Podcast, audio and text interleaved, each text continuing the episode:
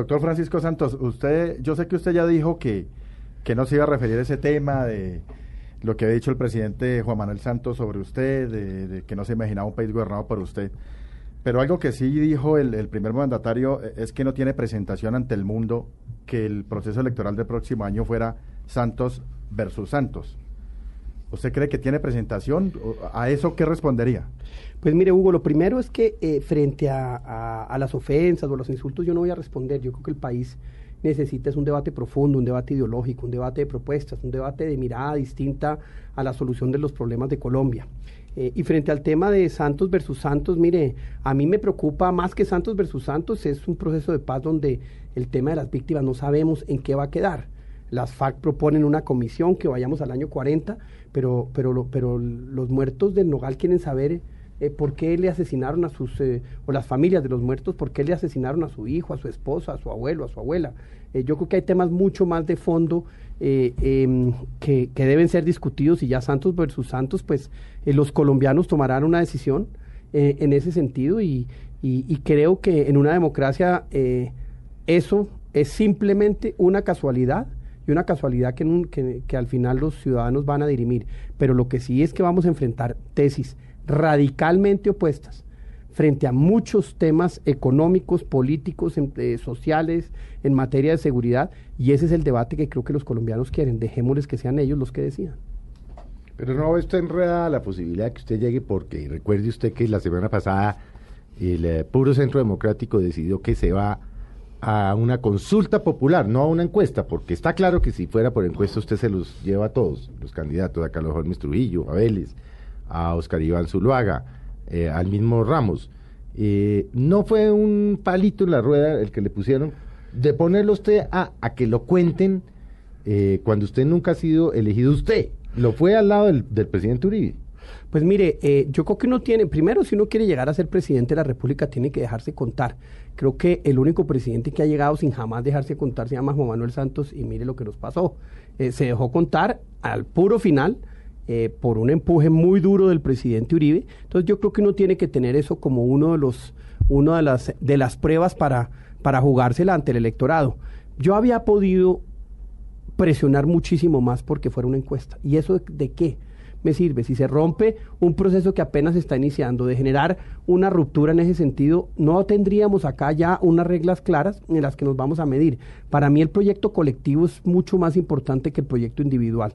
Eh, y en ese sentido, pues eh, yo sé que, que, que eh, entregué una gran ventaja, que entro quizás con algo de desventaja frente a A, a Luis Alfredo, que tiene una maquinaria política, etcétera, pero yo creo en mis capacidades, creo en mis convicciones, creo en mis ideas, creo en el reconocimiento que los colombianos tienen de ocho años de trabajo al lado de Uribe, de la década anterior en la que yo acompañé a los colombianos a marchar contra el secuestro, en el mandato por la paz, en el no más, y allá hay un, eh, digamos, un agregado, una historia individual eh, de servicio al país que los colombianos van a reconocer, y pues sí, hay que medirse y hay que trabajar. Pero, pero creo que aquí la opinión pública, el uribismo, eh, ese treinta, treinta y cinco por ciento de uribistas, pues eh, me ven como el heredero, me ven como el, el, el socio de Álvaro Uribe, y, y pues a, a eso es lo que, a lo que le apostamos, y, y nos vamos a jugar eh, eh, por una consulta en, en marzo en la que tengo claro, tengo claro que es mucho más difícil para mí que cualquiera de los otros escenarios, pero... Pero bueno, el que no arriesga, ¿cómo es que dice el dicho? El que no arriesga un, eh, un, huevo, no, un huevo no un huevo no saca un pollo. No, ¿no? saca un pollo. Entonces usted, aquí habla, vamos. usted habla, doctor, doctor Santos, de, de Luis Alfredo Ramos. ¿Será que sí siguen en, en, en este camino con el lío que le salió de, de, de las reuniones con eh, paramilitares? Mire, eh, Luis Alfredo, eh, todos mis, mis, mis, mis rivales, eh, mis contendores, porque no son rivales, el rival eh, es Juan Manuel Santos. Eh, pues son hombres eh, eh, que tienen una trayectoria, que tienen una, una historia de servicio a Colombia. Yo, yo, yo no quiero entrar a, a, a debatir ese tema. Eh, yo estoy preparándome y preparando una campaña, una campaña que va a ser muy larga, casi de un año, eh, ocho meses para llegar apenas a, a, al, eh, a la consulta. A la consulta, entonces eh, tiene uno que medir los tiempos, y creo que preocuparse por, por, por, por esos temas es, eh, es botar energía donde no debe ser.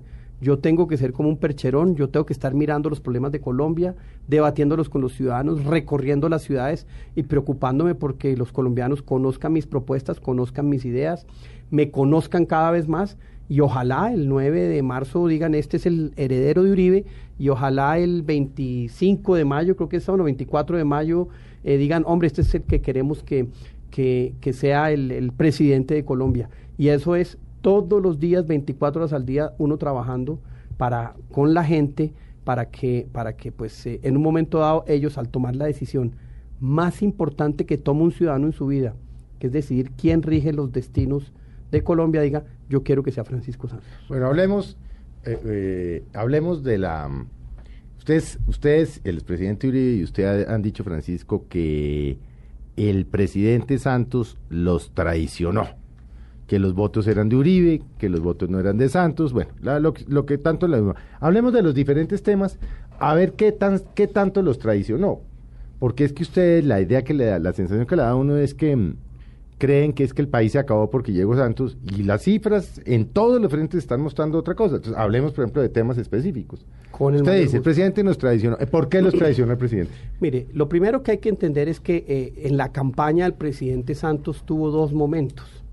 El primer momento, cuando trató de alejarse del uribismo, y pum, se le trepó el señor Antanas Mockus, y las encuestas mostraron que los colombianos preferían en ese momento a Antanas Mockus. Llega el señor J J Rendón, cambia la campaña, la uribiza totalmente, uribiza el discurso, y Santos recupera esa ventaja que tuvo en un principio, que había perdido, y acaba siendo elegido con las mismas ideas de Uribe, con los famosos tres huevitos, la confianza inversionista, la seguridad democrática y eh, la, la, cohesión, la social. cohesión social. Hablemos, hablemos de los huevos de Uribe. Hablemos de ellos. Bueno, hablemos de los huevos de Uribe. Confianza inversionista. Mire, las prim- cifras del gobierno de Santos han demostrado que aquí se sigue invirtiendo y que no se están yendo y que se ha aumentado la inversión. Entonces, ¿en dónde se rompió ese huevo de acuerdo mire, con ustedes? Mire, yo le planteo varios, varios temas que vienen, entre otras, de hablar con, con distintos sectores económicos nacionales e internacionales. Estuve en Nueva York hablando con fondos de inversiones, con nuevos inversionistas.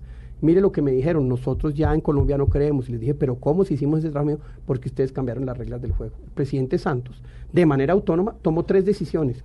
Cambiar las reglas para las zonas francas, eliminar ese incentivo tributario de un descuento de renta si usted invertía en bienes de capital y, eh, y acabar eh, los, eh, eh, los, las reglas de estabilidad jurídica. Eso para la inversión extranjera es mortal. Mire, el presidente Uribe, la única vez que estuvo en Palacio, le dijo al presidente Santos, por favor, no cambie ese incentivo, que ese incentivo es el que está generando toda esa llegada de inversión y todo esa, digamos, ese inmenso crecimiento en la inversión pública y sobre todo la inversión privada.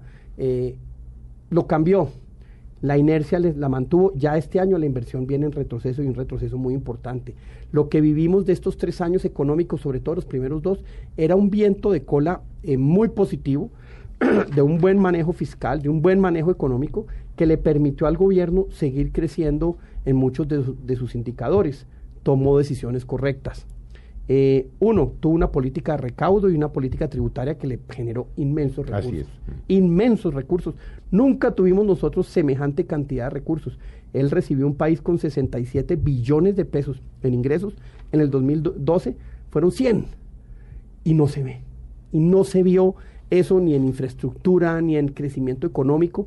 Ya este año tienen problemas de financiación, por eso quieren vender Isagen, para cuadrar caja. Básicamente es para cuadrar caja, porque hicieron los cálculos mal, porque la economía viene de para atrás.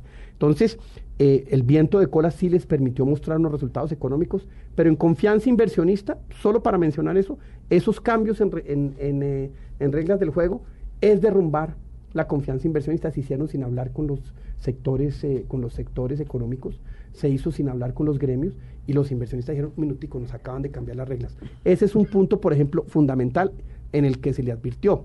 Eh, segundo, en el tema del campo. Mire, eh, el gobierno eh, criminalizó el campo, o sea, o criminalizó a los que tenían eh, extensiones en el campo, eh, generó un discurso eh, frente a la ley de tierras en el que no produjo la confianza que necesitan los inversionistas. Lo que está pasando en el Vichada, que no es, no es del todo, eh, eh, mejor dicho, el, el gobierno trató de evitarlo con el plan de desarrollo cuando le puso un, eh, eh, le puso un, eh, un artículo en el que creaba una unidad agrícola productiva, una U A F, eh, distinta para el, para, el, para, el, para el llano, que hubiera permitido, de hecho, no hubiera pasado lo que hoy está pasando, pero miles de millones de dólares en inversión que venían para el Bichada.